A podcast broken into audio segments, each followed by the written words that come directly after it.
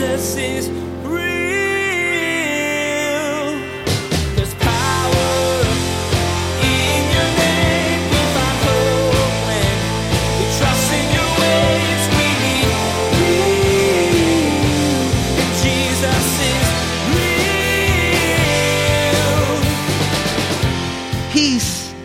comes from the relationship with God and the peace of God, which surpasses all understanding. Now, that's a pastor's heart for you. Grace and peace, G and P. God's the source of our salvation and a quiet conscience, God's result of so great a salvation. Grace and peace. That's Jesus in two simple words. He is the peace that the chaos of this world needs, and He's the grace that has enough strength to cover all your sins. Pastor Daniel will be sharing in his message today about the greeting Paul sent to the Galatian church, beginning as usual with these two realities of Christ grace and peace. Do you have these in your life? If not, listen closely today to what Pastor Daniel has to tell you. Now, here's Daniel in Galatians chapter 1 as he continues his message Jesus is greater than people pleasing.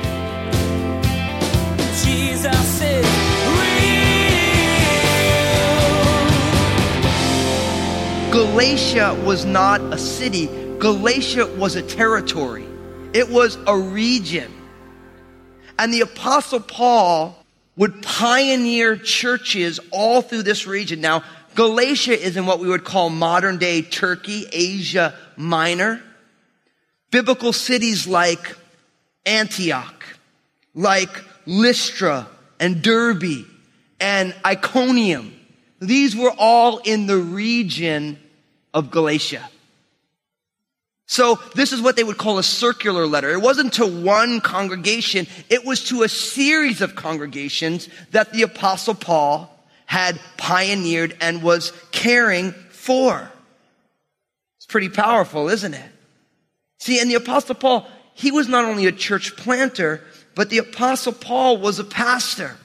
And we end up having all these writings by this apostle because he's not there. And so he wants to care for the churches. So you find the apostle Paul in the region of Galatia on all three of his missionary journeys. You find it in Acts 13 and 14. You find it in Acts chapter 16. And on his third missionary journey on Acts chapter 18, the apostle Paul is moving through this area of Galatia. And he is writing letters to them because he cares for them. Notice, grace to you and peace in verse 3 from God the Father and our Lord Jesus Christ. The Apostle Paul had a shepherd's heart. Back in the day, when you couldn't be somewhere, you would write a letter. Again, today the Apostle Paul would maybe post little selfie videos and call them two minute messages and post them up on the internet. Maybe he would send text messages. See, he was using the means of his day to care for the body because he was a pastor. And I love this. He says to them, of course, grace to you and peace. Martin Luther called this grace and peace constitute what Christianity is. Grace, God's unmerited, unearned, undeserved favor. Peace, all of the fullness and blessings of God. In all of Paul's letter, that's how he greeted people. Grace to you and peace from God our Father and the Lord Jesus Christ. I think we probably need to resurrect that kind of a greeting so that we remind one another that grace and peace is at the heart of the Christian message. Now, what's beautiful about this is grace is the source of our salvation and peace is the result of our salvation. Grace is the wellspring from which salvation happens and peace is the fruit of it. Now, I know for some of you, a word like salvation, they're like, well, okay, that's a deep word. That's a biblical word. Literally, the word salvation means to buy back from slavery. And for the children of Israel, there's a lot of history to that because they were in, they were slaves in Egypt and God saved them and delivered them into the promised land. They had been in exile in Babylon and God again delivered them and saved them and brought them back to the promised land. So for the children of Israel, the idea of salvation had very specific historical overtones. But for you and I, for many of us, we don't have the historical overtones. But God's salvation for you and for me isn't only from being impoverished or enslaved and being set free. The salvation that God saves us from is actually our obsession with ourselves. God saves you and saves me and divorces us from our self obsession. So you know this, and so do I, that the kingdom of self is highly fortified.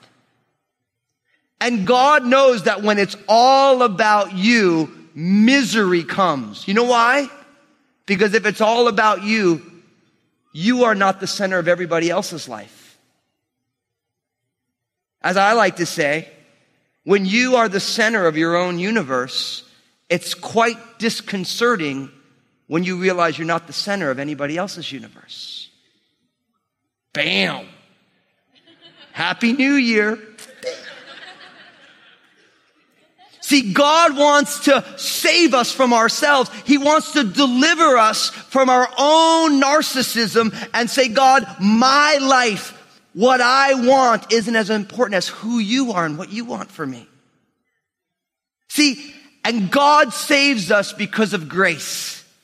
Grace is the source of our salvation. God doesn't save you because you deserve it. God saves you and me and all who would believe because God is gracious.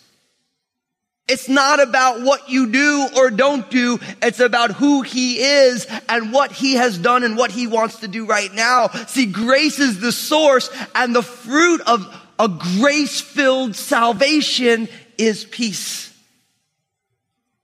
And peace comes from the relationship with God and the peace of God, which surpasses all understanding. Now that's a pastor's heart for you. Grace and peace. G and P. God's the source of our salvation and a quiet conscience. God's result of so great a salvation. So Paul was an apostle. He was a pastor and a church planter. Notice in verse 4 who gave himself for our sins that he might deliver us from this present evil age according to the will of our God and Father. Fourth, we learned, or third, we learned that Paul is forgiven. Paul, see, I love this because sometimes you read about the apostle Paul and you're like, man, that guy was a heavyweight. I mean, he must have just been so right on. But you see what he says here. He's talking about the resurrection of Jesus and grace and peace from God and Jesus who gave himself for our sins that he might deliver us from this present evil age. See, the apostle Paul was a guy just like you and me. He was broken. He made mistakes. The apostle Paul was not perfect. The only perfect person is Jesus himself. And it's amazing that God used the apostle Paul in such a powerful way because God forgave Paul of all of his mistakes. Remember I talked about we need to be who Jesus made us to be rather than who we want to be? Listen, many of us right now, you view your life based on all the things that you've done wrong. All the mistakes you've made. Your whole identity is built on all of your failings when your whole identity is meant to be built on God's extraordinary and extravagant forgiveness. See, again, we got to take our eyes off of ourselves and our junk, and we all have a lot of it. You are a junkyard, and so am I. But we take our eyes off our failings and we put our eyes on the forgiveness of God. And that changes everything. Paul's ministry was birthed out of God's extraordinary forgiveness. I mean, the apostle Paul was plotting to kill Christians. He was there when Stephen was martyred. This dude was not a good guy. but he was forgiven. And he was empowered by the Spirit. So, my friend, no matter who you've been, don't miss the fact that there is forgiveness available for you. There's enough power at the cross of Jesus to literally forgive every sin that humanity has ever created. It's that powerful. But that power gets applied to your life when you say yes. When you say, I'll, I need forgiveness. And the apostle Paul, he was a sinner saved by grace. And God used him mightily. I mean, one third of our New Testament was written by him. Paul was forgiven. Also notice this in verse five. To whom be glory forever and ever. Amen. We find that Paul is a worshiper. He's saying, not only am I a apostle and a church planter and a pastor and a forgiven, I'm also a worshiper, that God deserves glory forever and ever. Ages without end. God deserves glory. And the apostle Paul's heart was inclined to praise God, to declare the weightiness of God. Now listen. We live in a grumpy culture. You're grumpy. And so am I. Unfortunately, it's the fruit of an affluent culture where everybody can have the things that they want as quick as they want them. But the problem when your culture is focused on happiness is that happiness is not based on circumstances. Happiness is really a disposition of the heart. It's like what I do with my kids. When my kids get grumpy and they complain, oh, I don't like my iPhone. I can't believe the iPad. It's, I don't like this great meal that you gave me. What do I do with my kids? I make them make a gratitude list. And then as I make them give me their things that they're grateful to God for, then I start making my gratitude list. Cause you know what? I'm just a little kid all grown up. I'm grumpy like the next person. Ah, oh, Lynn overcooked the food. Obadiah ate seconds. I can't believe he'd do something like that. We're grumpy, aren't we? But when we become worshipers, and we make gratitude lists and we start saying thank you to God for what we do have. Even right now, you're here, aren't you? Life is fragile and precious. Tomorrow's not promised to any of us. You're here. You're hearing God's word. There's people in the world that don't have access to God's word. You're sitting in a climate controlled sanctuary. Imagine we had church. Imagine Jesus was preaching, walking through Vancouver right now. A lot of us wouldn't be following him. I don't want to get my hair wet. It's too cold. We need to make gratitude lists. We need to become worshipers. We need to have a disposition of thankfulness for what we do have, not focused on what we don't. You know, one of the classic ones, of course, is for single folks. They say, I'm going to be happy when I get married. And now all the married people chuckle. That's what happens. Cause then it will be great. I'll never forget. And I'll give you a quick side story. I remember when Lynn and I got married, my bride, and it, God did a great work and a story for another time, how God brought us together. We had an arranged marriage by the Lord and we didn't know each other at all. We actually, on the first day that we got married, we spent more time together than in all of our courting. Wouldn't recommend it, but if God does it, God does it. And I never forget, she moved from beautiful San Francisco Bay Area to the armpit of New Jersey where I was planted a church. And I'll never forget I, when it was time to go back to work, she's like, I'm going to go grocery shopping. I'm like, oh, nice. Right? And I remember I came home and I gave her a hug, my wife, and I gave her a kiss and I swung the fridge open and there was all this food in there. And I got super excited because I'd been a bachelor for a long time. So like the condiment sandwich was like a normal part of my diet, you know? As long as you have some bread, you squirt a little mustard and ketchup on there a little pepper and you just, it's food, man. You're a guy, right? And I, someone's saying it's disgusting. All the bachelors like, man, that's good eats right there. That's sustaining food. And I remember I got real excited. There's all, it, the, the fridge was colorful. And then all of a sudden it dawned on me. How much did all this cost? And Lynn said, Oh, only about $75. And my joy in marriage was crushed. Cause now you share a bank account and I'm like, we can't afford that. See, she didn't realize that she was marrying a poor church planter. And her joy in our marriage went out the window in two seconds as well. And it was all fun and games until I was like, listen, we need to take about three quarters of that back. I'm like, if you feel too ashamed, I'll do it. Can't afford it. So much for enjoying the bride of my youth. But I use it as an example because in the midst of all that kind of stuff, and your life looks like that, my life looks like that, everyone's life looks like that, we need to learn how to become worshipers like the Apostle Paul. And really, Paul is forgiven and a worshiper, and you, my friends, have been forgiven and should be worshipers if you put your faith and trust in Jesus. Sure, the apostle part, church planter and pastor, that's unique to Paul and certain people. But to get back to our initial point, you need to be who Jesus created you to be not who you want to be. Paul didn't want to be these things. God made him to be these things. And the apostle Paul finally said yes to it. Listen to Ephesians 2.10. You should have this verse memorized. Great verse. It says, for we are his workmanship, created in Christ Jesus unto good works, which God prepared beforehand that you should walk in them. Now, for we are his workmanship. That word workmanship in the Greek is the Greek word poema, which we get our word poem for. So the idea is, is that for we, each one of us, we are God's work of art. Now I realize if you study art history, if you enjoy the creative side of humanity, you realize that there's all sorts of styles of art. And each one of us is a unique masterpiece. Some of us, like me, and others, we're a little bit more abstract and avant-garde.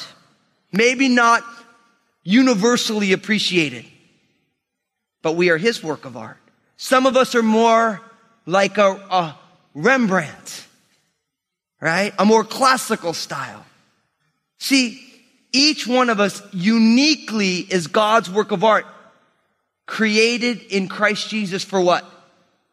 For good works. That's what, that's the second phrase.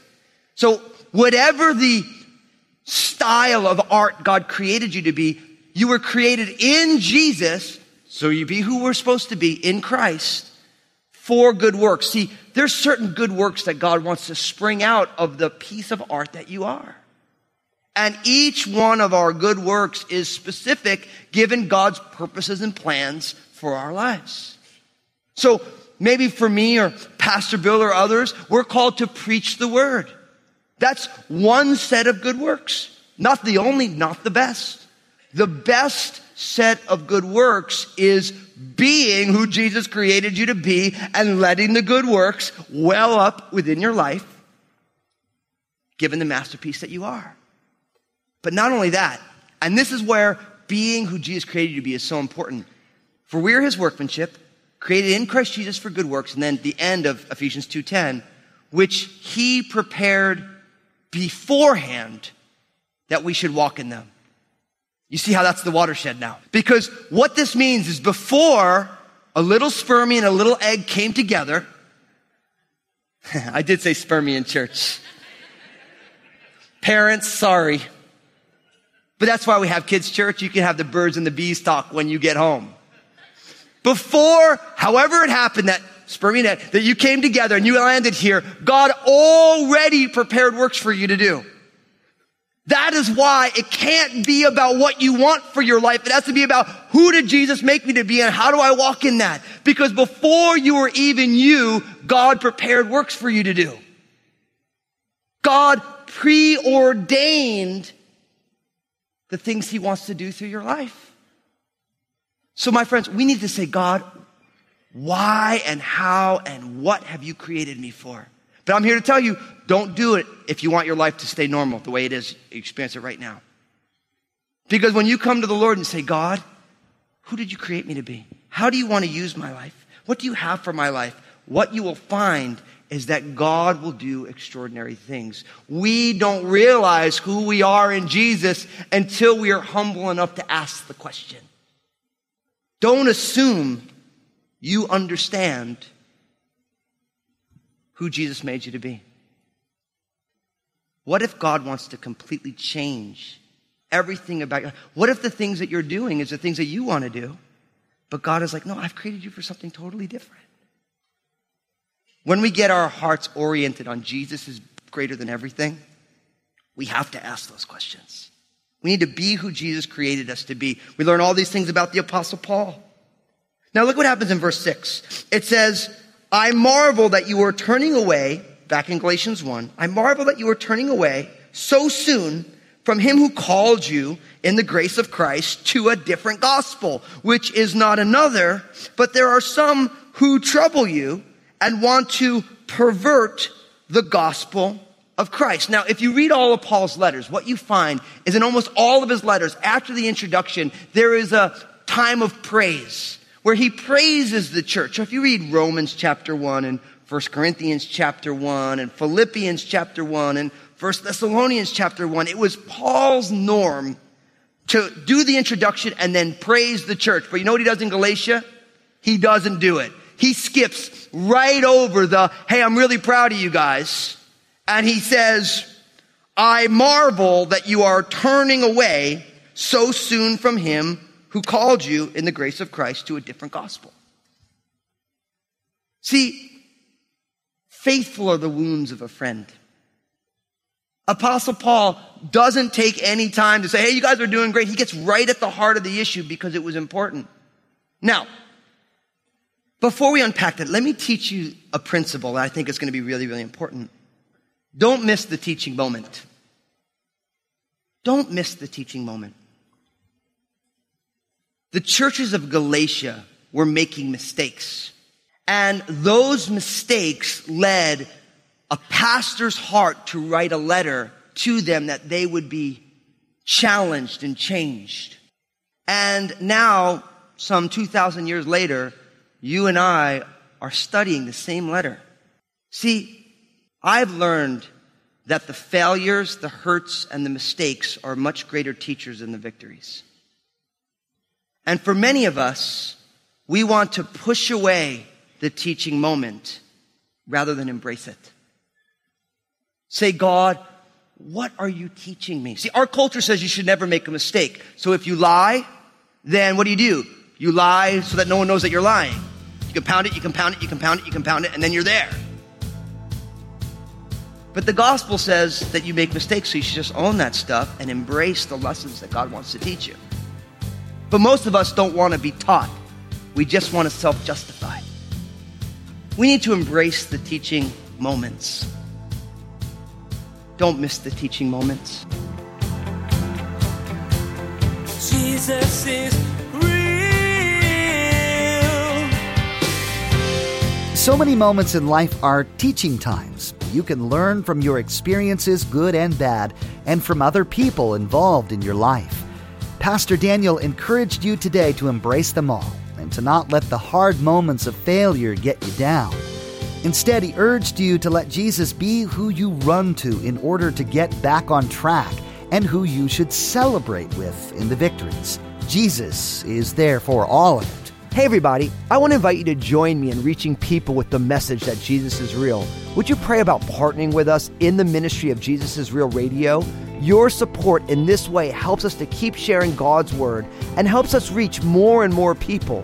Thank you for considering partnering. Find out more at jesusisrealradio.com. I'd love for you to be part of the Crossroads Community Church family, but I understand some of our listeners can't make it to the actual church building. If that's you, come join us online. We live stream our Sunday morning services at crossroadschurch.net. So grab a cup of coffee and join us wherever you are for our time of worship and teaching.